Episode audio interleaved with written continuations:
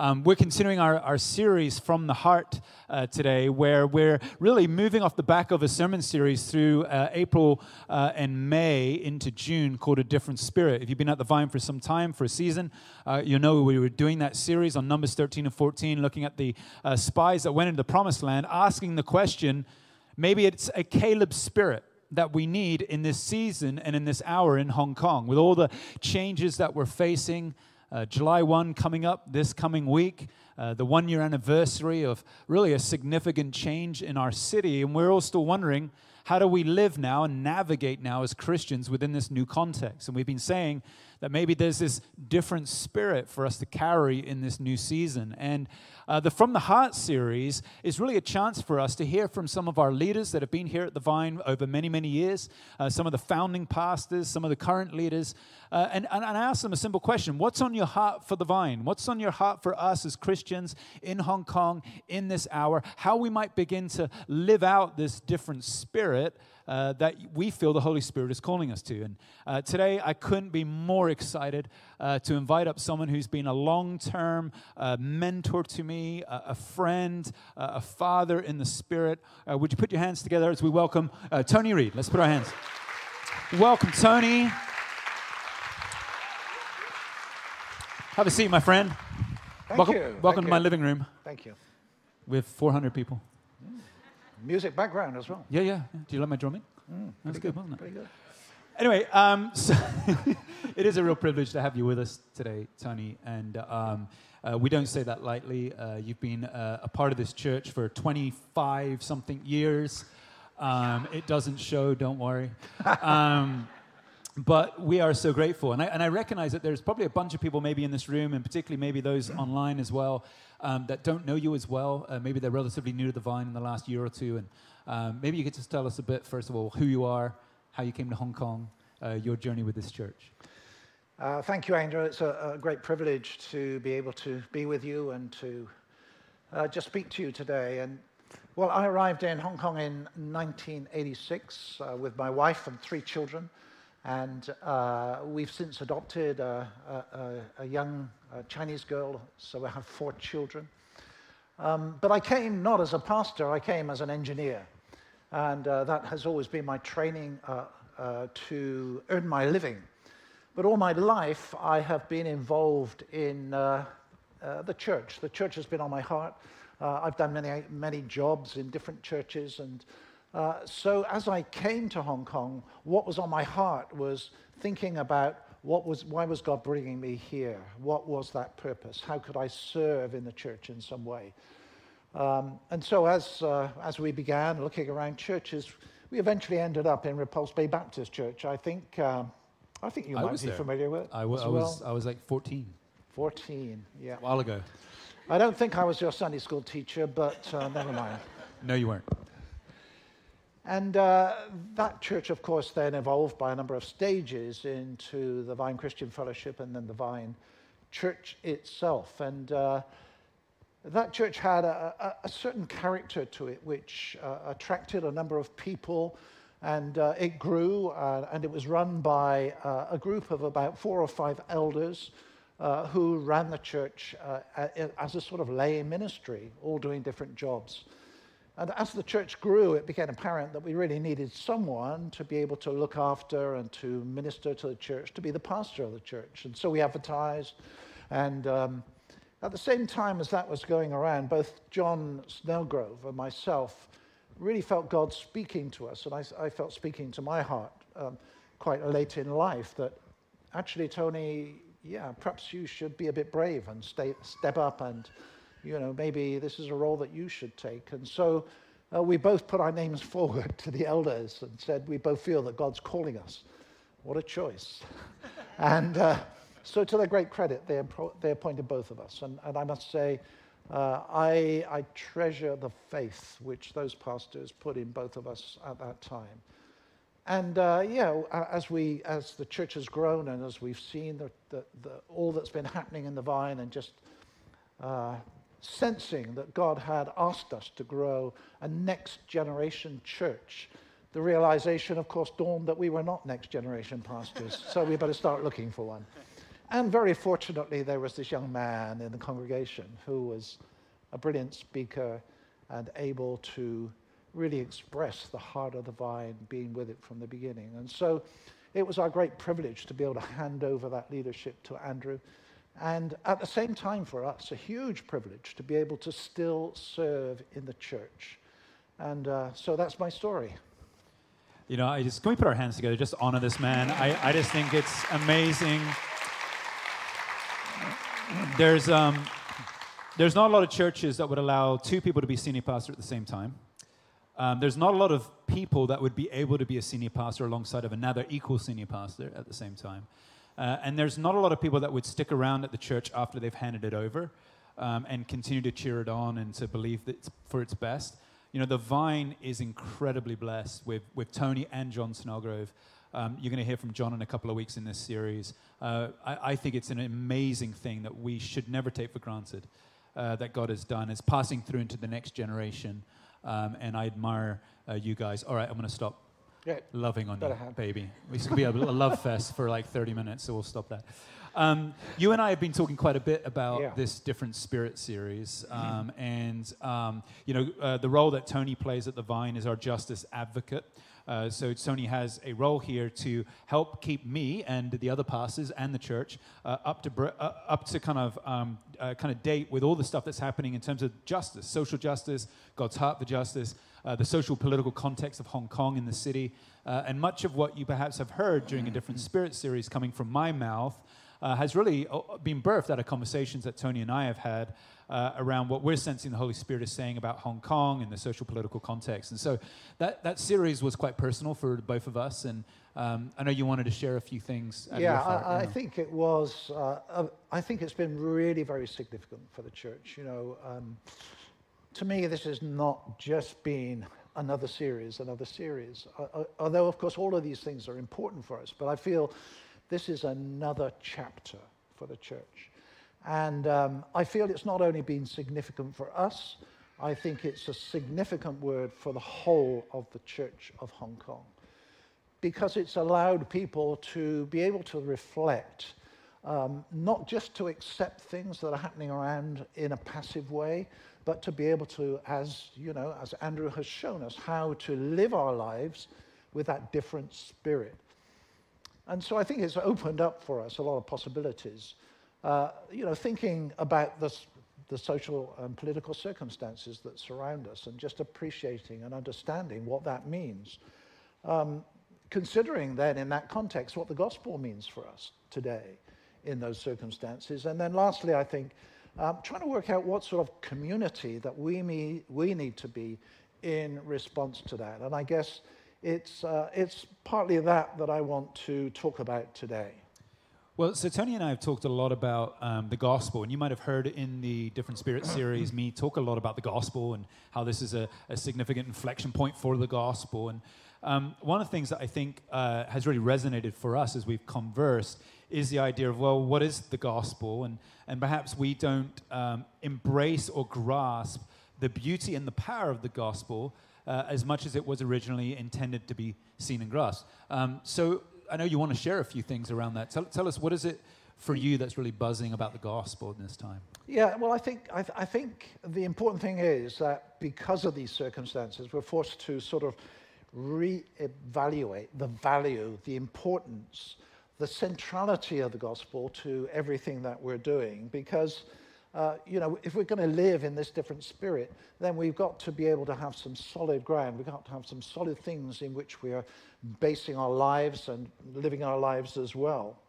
And of course, we're called to be disciples of Jesus.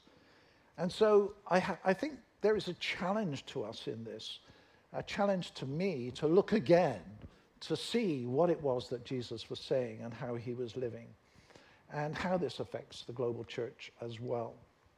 And so I want, to, I want to start by focusing on two um, imperatives that I think are important as foundations and how we view what our, our, perspective of the gospel is about.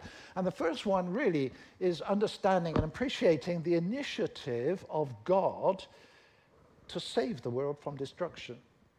You know, put yourself in the place of God when He created the world, you know, and, uh, and all this process, all of His love, hard work, and creative process goes into creating this amazing place, this cosmos, this planet. And then thinking about all the possibilities of what that might mean in terms of the glory of this place. But then afterwards, when seeing things going downhill, seeing the sin, seeing all the destruction, seeing idolatry, seeing all the desperate things that were happening in the world. Imagine what his heart must have th- been thinking about. And he must have thought, either I'm going to get rid of this and we'll start again. Let's do something different. Let's do something new. But God didn't do that. God was so intent. It was his imperative to save the world, to redeem it, to make out of the mess that we have made it something that would bring him glory. And of course, the, the, key verses that we read in Scripture that tell us about God's heart for this are really in, in John chapter 3, in uh, the most well known verses in the Bible. Um, John chapter 3, verse 16. Let me read them to you again. It says, For God so loved the world that he gave his one and only Son that whoever believes in him shall not perish, but have eternal life. For God did not send his Son into the world to condemn the world, but to save the world through him. Whoever believes through him or in him is not condemned, but whoever does not believe stands condemned already, because he has not believed in the name of God's one and only Son. And of course, normally when we read these verses, we, we think about the love of God, the, you know, in sending Jesus. But there's that little word gave, that God gave his son. And in this giving, I think we get a, a, a, sort of little picture into God's heart, a little sense of what God was doing here. That there is a sense of, almost of, of, of desperation you see, I don't think we see the risk. I don't think we see the commitment of God. I don't see, think we see the danger that was involved in what God was doing here in sending his son. I don't think we see the sort of drastic action that was required. And there is within this, I think, a reflection of God's the necessity that he felt to save the world. It was imperative. That was his heart. And that he would go to any extent in order to redeem and save this world. And we also have to see the way God does this now. You know, he's, he, he's not now condemning the world. He, he's not now thinking about destruction. But now we see a different face of God. We see the love of God. We see the embracing, the open arms of God, just like in, in uh, that parable, that story of the lost son. We see the, the sacrifice and the love of God welcoming, embracing us, wanting us to have that relationship with Him that would save us. I think, um, I think what's really important for us to, to reflect on here is the reality of this dangerous gospel. Um, that in God giving, you know, we've made John 3.16 such a bumper sticker, right? Like it's on the fridge magnet thing, and we kind of know that verse so well. And yet it actually contains this beautiful risk that you're talking about, this danger to it. Yeah. Um, and that risk really comes out in that second half of the verse, which I think is the second imperative you wanted to talk about, yeah? Yeah, it does certainly, because of course, you know, John 3.16 goes on to John 3.17, which says, God did not send his son into the world to condemn the world. And so it's important for us to see Jesus' mission, not as a condemner, not as a judge, but Jesus was inviting us the opportunity to have this new relationship with him uh, uh and with God. But there is a choice to be made. And this choice is significant. Whoever does not believe is self condemned. And so we see the imperative of God, the urgency of God to save the world. There's a possibility that there may be an outcome that God does not want to see from it. And I think we see a great tension here. There's a tension between the immensity and the initiative and uh, love of God on one hand and on the uncertainty of the response on the other.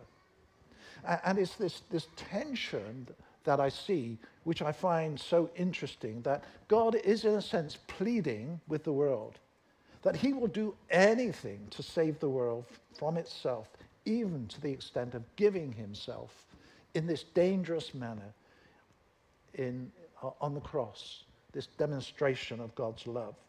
You see, he's not, he's not commanding obedience, but he's inviting us a response of love, a response over which he has no control. You see, God places such high value on saving the world, redeeming the world, bringing about his creation to what he intended, that he will risk anything, even to the extent of sending his son, even to the extent of giving us the free will to choose whether we will follow him.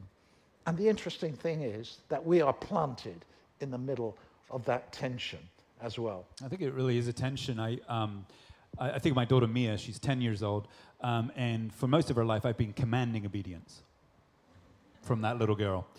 And, uh, and she's been giving it by and large. Um, but she's now at the age where um, obviously she's wanting more independence. She's wanting to express life and love, and she's wanting to make decisions. And I want her to make good decisions and good independent decisions. Mm-hmm. And so there's this stage, isn't there, in parenting where you have to kind of like let your children go a little bit. Um, and you have that anxiety and that will they agree? Will they continue on and follow well? Or will they make mistakes? And if they make mistakes, I have to let them do that, learn from that. But my love is so strong. And I kind of feel like that with me. And now that, that analogy breaks down between me and God, by the way. Um, but in some ways, that's what God does in giving his son. He's giving us the, the kind of freedom to choose to respond to the invitation of grace or, or not to. And that's incredibly scary. Uh, it is scary. Yeah. It is scary. And, and the fact that, you know, God has entrusted us with this gospel, you know, I think we have to somehow take stock of what he has given us. Because there is a tendency, I believe, for us to undervalue it. And maybe it's a challenge that we don't always see. And uh, so we get used to, and very comfortable with our Christianity. You know, we come to church on Sundays, uh, we learn the stories of Jesus, we read the Bible, we understand everything that, uh, that happens there, and, and all the community that we get praying together, and the support and encouragement, and the amazing sermons that we listen to. And somehow, if we're not careful, this can be so comfortable to us that, that we, it, we can tend to mold it to the shape of our own lives instead of necessarily perhaps seeing the challenge to us. And I think that we don't always tend to uh, see the radical transformation that God has made in our lives. You know, that He's given us this new life, this new opportunity. He's changed who we are. And sometimes I, I feel for myself personally that you know, have I, have I really devalued, have I really honored and understood the value of that thing which God has taken such trouble to give and make available?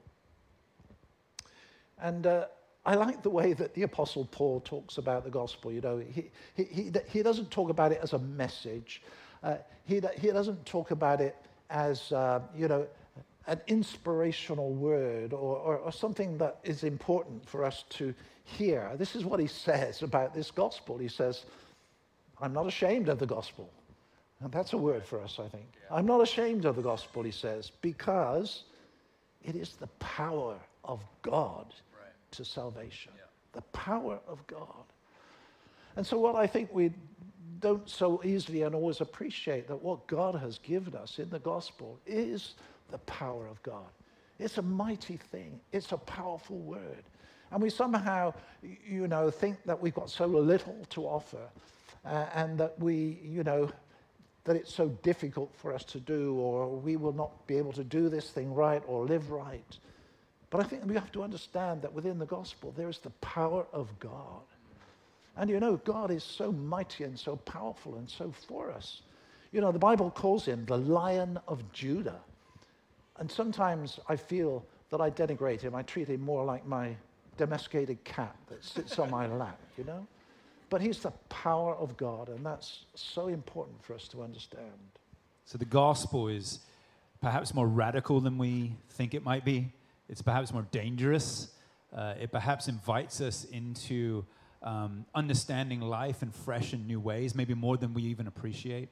Um, and I think there's this power in the gospel that, you know, when we think about what it is to live with a different spirit, I think it's this reliance and trust on the power of the gospel to be at work, not just in us and through us, but in our city and through our city. And, and, and this is, I think, what's really on your heart, Tony. And uh, my question out of that, though, would be how do you hold all of this together? What, what, what sort of metaphor, like, like how do you actually live out and deal with this kind of um, type of gospel? How do you remember it in your day to day lives? Well, uh, to do this, I, I, I, tend to think more about, and I have recently been thinking more about the gospel as the kingdom of God. You know, that, that when Jesus came, he said, The kingdom of God is near you. And, and all of his teaching was about the kingdom of God. And um, it's not just a message, it's not just something that is spoken, but it's a, a kingdom that we live in. And I think that there are a couple of things over the past 50 years or so within the sort of life and history of the church that have tended to, in some ways, limit the, the scope, the intensity, and the broadness of the gospel. And I think one of those is the sort of traditional meth- message that much of the, the, the, church has spoken out that, you know, Jesus came uh, to die on the cross to save us for our sins so that we could go to heaven when we die. And, and of course, there is an essential truth about that message. But when we just limit it to that, then we miss, I think, something of the broader, the grander uh, aspect of the gospel, of the kingdom of God that he spoke about. And another of the trends has been that um, we have, over the last 50 years, we, we've, we've modernized the gospel, which is, which is good. You know, we, we've realized that we've got to use new language. We've got to be able to speak and connect with many people in different ways. And I think this communication has been good. And it has made the reality of the gospel more real in people's lives. Uh, but at the same time, because uh, it, it has been molded around us, there's a tendency for it to become more about me right. and my life right. rather than the kingdom of God. Yes. And so here is the result of this we have a tendency to personalize and privatize the core emphasis of Christianity at the expense of a broader and richer understanding of its implications, really, on so many aspects of our life our work, our community, and the government, and how we live together. I think this is really important, church, that we, we, we kind of really wrestle with this idea because I, I, think the reality is, you know, when we think about Jesus and we think about his involvement in preaching and teaching in Galilee and the starting of the spread of Christianity, when we look at Christ, we think he's you know, it, it, it's tempting for us to think that he's just in the world to give a new moral philosophy, or he's kind of in the world to tell you how to live your life better and, and live it in a way that pleases God. That's not what Jesus is doing in the Gospels. He's not trying to tickle your ears and help you to live slightly more morally good or ethically better he's actually inaugurating a new reign of the power of God on earth. That's right. It's the kingdom of God. He's bringing that. That's what all of his teaching was about. It was all of his parables was about. He was trying to help people to understand you're now living in a new time, a new age. The kingdom of God has come, and in Jesus' teaching, his death, and his resurrection, that kingdom of God is now here on earth. The now, but not yet. Uh, we strive and desire for the fullness of that kingdom to come as Jesus returns for his second time.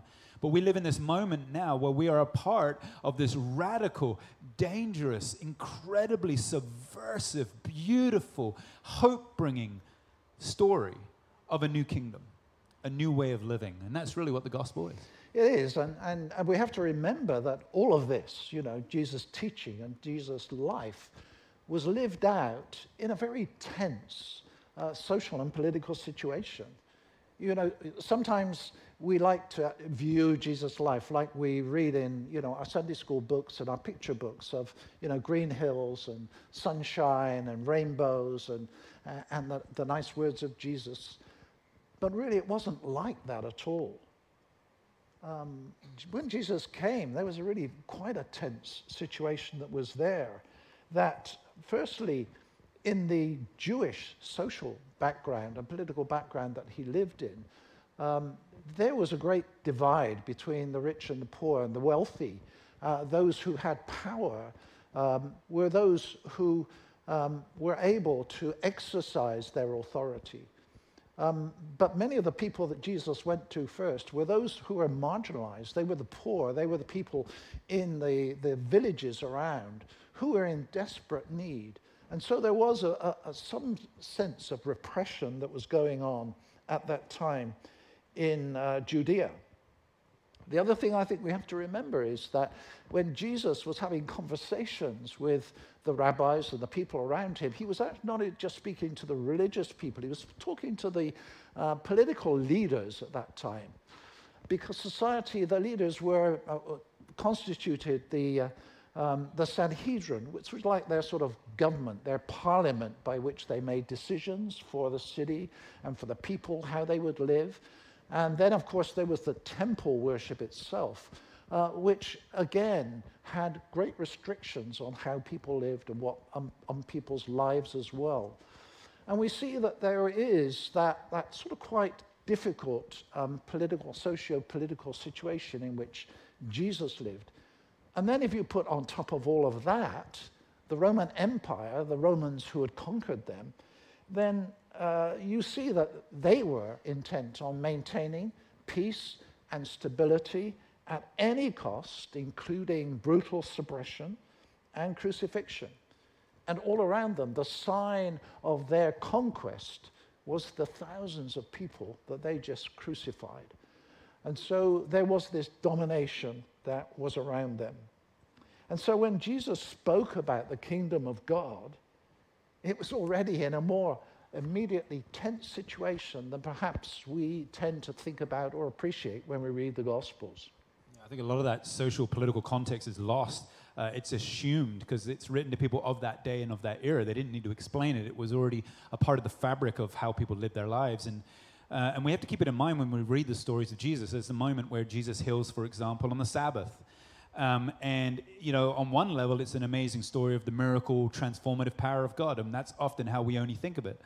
But actually, Jesus does it on the Sabbath because he's also making a message about the controlling kind of situation of the day and how all the laws had restricted, actually, the work of this kingdom of God, and that a lot of people were going to miss the power of the kingdom, the true power, um, because they're more conscious of, of the structures uh, than they were of actually the liberating power of God. Um, his parable ministry was very much like this as well. Much of his teaching was designed to, to say something to the Pharisees, to the rabbis, to the rulers, the Jewish rulers and religious leaders of the day, to help them to begin to think differently about what this Messiah and this kingdom is going to be all about.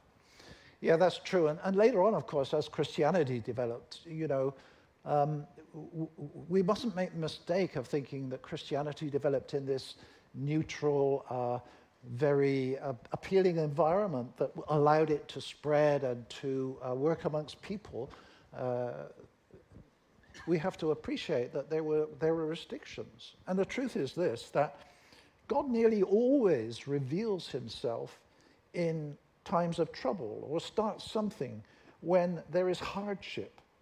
And Christianity is often most vigorous when the circumstances are difficult and this is an interesting thing that we, we need to take on board, I think, perhaps in our own circumstances as well. And so when Jesus spoke about the kingdom of God, the people who would have listened to him would have immediately started connecting the dots to that sort of environment that they lived in, and not to the religious ones or, or piety.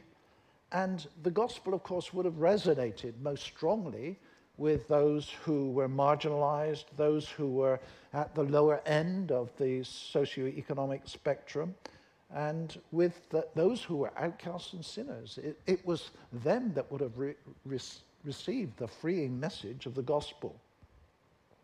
And so it's, it, it's not long, you can imagine, before tension started developing uh, within the Jewish society with what Jesus was preaching and teaching.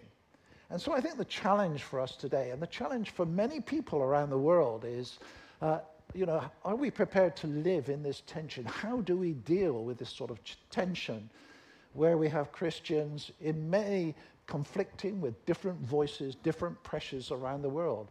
And I think the challenge for us also here in Hong Kong is how do we respond? How do we, to this, you know, the political, social and political situations that we live in here in Hong Kong?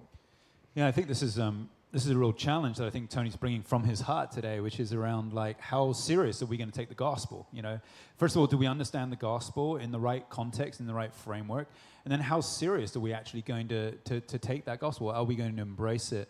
Um, and I know for you, you see that serious seriousness really sitting in kind of two primary areas one about how we actually live our lives and one about how we actually see ourselves. Can you yes. tell us a little bit more about that? Yeah, it is. And, uh, and I think that there's a key word here is that um, we have to reposition ourselves. I think we have to look at, recreate the, the sort of mental and spiritual maps of ourselves and realize that our primary allegiance is to Jesus that if we are going to be able to make any sense of what's going on, if we're going to be able to respond or think about how we live in this environment, then we've got to understand that our allegiance is firstly to Jesus. And, you know, it was God's imperative to save the world, but it's our imperative, I think, to maintain our strong allegiance to Jesus. That He takes first priority in any questions or calls on our loyalty or on the things that we do. And secondly, it's not just about allegiance, but it's also how we see ourselves, our identity. And um, this, of course, we, we understand and know that the core of our Christianity is that God has, there's been that new birth. They've, we've been reborn into his kingdom. We have a new life. We have Jesus, but we have the blood of the kingdom running through our veins, those thoughts, that spiritual life that we have. And but I think we need to take it a step further and think about our identity. Um, that we are not just children of God, we have to know which tribe we belong to. We are Christians. That is our tribe. And it's interesting that this word, this identity that we so often use to describe and think about ourselves, was, was not coined by the followers, the disciples of Jesus themselves at all. But it was a name that was given to the, the, the followers of Christ um, in Antioch because of the way they lived their lives. It was in contrast to the society that was around them, that people were pointing and seeing them because they were not living like everyone else. They could see that their allegiance was to Jesus. They could see that their identity as a people was different. And so they were a people who were living in contrast to the people around them. And so the church in Antioch were creating, if you like, an alternative society because they believed an alternative narrative to the one everyone else believed, and because they worshipped a different Lord to the rest of their world. And, uh, and this, the, this meant that they were doing crazy things, like they were taking babies off, caring for babies off the street that were abandoned. They were looking after their widows. They were feeding the poor. They were treating their slaves like they were their brothers and sisters. Now, that may not seem like much to us, but in those times, in the Greek and Roman world, that was just like, whoa, you're doing that? How can you possibly do that? So they stood out in the society in which they lived. And so, in a way, their life was like a, a, a sort of criticism of the politics and lifestyle of AD 40. And uh, because of that, they became known. You are the little Christs. You are the people who worship Christ. You are the people who worship different gods, different God to us. And I, th- I, th- I, think this is going to be so important for us as we, as we grapple with uh, what Christianity is going to look like, not just here in Hong Kong, but around the world. uh, with all of the changes that we're seeing globally happen. Um, and I, I, I want you to think strongly about where is your allegiance? I mean, seriously, like, like is Jesus Christ your primary allegiance? And what is that going to mean for you in the years ahead? And do you identify yourself primarily as a Christian more than anything else? In, in other words, um, like, you don't identify yourself primarily as Chinese or primarily as English or primarily as American or any culture, as great as cultures are. That you don't primarily identify yourself as a certain um, political persuasion, whether you're yellow or blue. That you don't primarily identify yourself in various ways. Your primarily identity is a Christ follower, is Christian. And that that becomes more important to you than anything else. And that that drives who you are becoming in the world today. Fully committed to Christ, fully believing that you're a part of the tribe of God, this kingdom of God. You're a child of God. And that builds unity and strength and purpose amongst all the people around you. That's a different spirit, right? That's the gospel uh, at work. And it's interesting that you speak of Antioch as an alternative society. One thing we're going to be doing uh, in the second half of this year is a, a book study on uh, Philippians. Uh, and we're going to be looking at um, primarily how the church in Philippi lived as an alternative society. Now, importantly, not in rebellion to everything around them. And it's really important you hear this not in rebellion. They weren't trying to be different to annoy the authorities. They were living as Christians, as Christ like as they can, knowing that in doing that, their allegiance was now ultimately to Jesus, knowing that in doing that, they're identifying themselves primarily as Christian before anything else. That brings them to helping those babies. It brings them to serving the poor. It brings them to living in a new way, to loving enemies, and all these things. And in doing that, they create this alternative environment, this alternative side. Does that make sense to you guys? Um, and I think that's the beauty of the gospel, and that's what we're going to look at in more detail in the second half of the year. Mm. Yeah, uh, and uh, really, uh, this I think is such an exciting time, church. I want to encourage every one of you to really uh, try to think about and assess your, you know, your own life. You know, try to challenge yourself. How do I live? And what's important to me in my life? And what are the things I should be doing? And how do I react? And how do I behave? And um, so this different spirit, as I said, I think is a new chapter that we're entering as a church. And so I really encourage you to, to follow what we are doing, listen to, uh, you know, these series and things that, that Andrew is preaching. They are really important to us. And so um, there's a lot of work to be done. There's a lot of work to be done, church. And so together, I think, as we sort of recalibrate, reevaluate what it is God's calling us to do, then please join us in this adventure and in this exciting journey that the church is on together. God bless you as you do that. Tony, you are awesome. Can we give Tony a round of applause? What a man. What a ledge. So grateful. Um, I wonder whether we could all just stand together. And Tony, I'm going to invite you just to pray for us and, and pray much of what you've been sharing and speaking over us uh, as we respond as a church. So why don't we just bow our heads and uh, allow Tony to speak again? Lord, thank you so much for all that you have brought us. Thank you so much for that imperative that you have set upon to save the world, to redeem it, to restore the amazing creation. And Lord, thank you so much for allowing us to be part of this through Jesus. Thank you for your saving grace. And Lord, as we step into that place now, help us, Lord God, to step up. We ask you, Lord, by your Holy Spirit to encourage us, to give us the strength.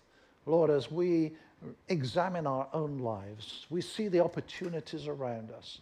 Lord, that you would make us brave servants, brave bearers of your gospel that as we bring the good news, you will pour your blessing and the power of your Spirit upon us.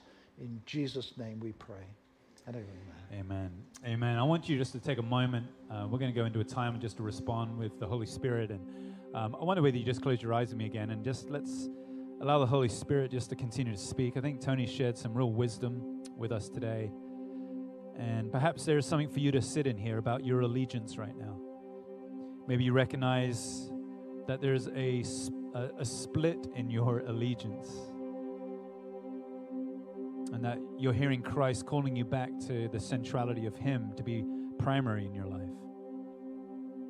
Maybe you're wrestling with that identity as what it means to be a Christian. Maybe being a Christ follower is kind of number eight or nine on your list of how you would speak about your identity and who you are. And maybe the Holy Spirit wants to just challenge you a little bit and speak to you a little bit about that and remind you of that thing that Paul wrote I am not ashamed of the gospel to be called a Christ follower.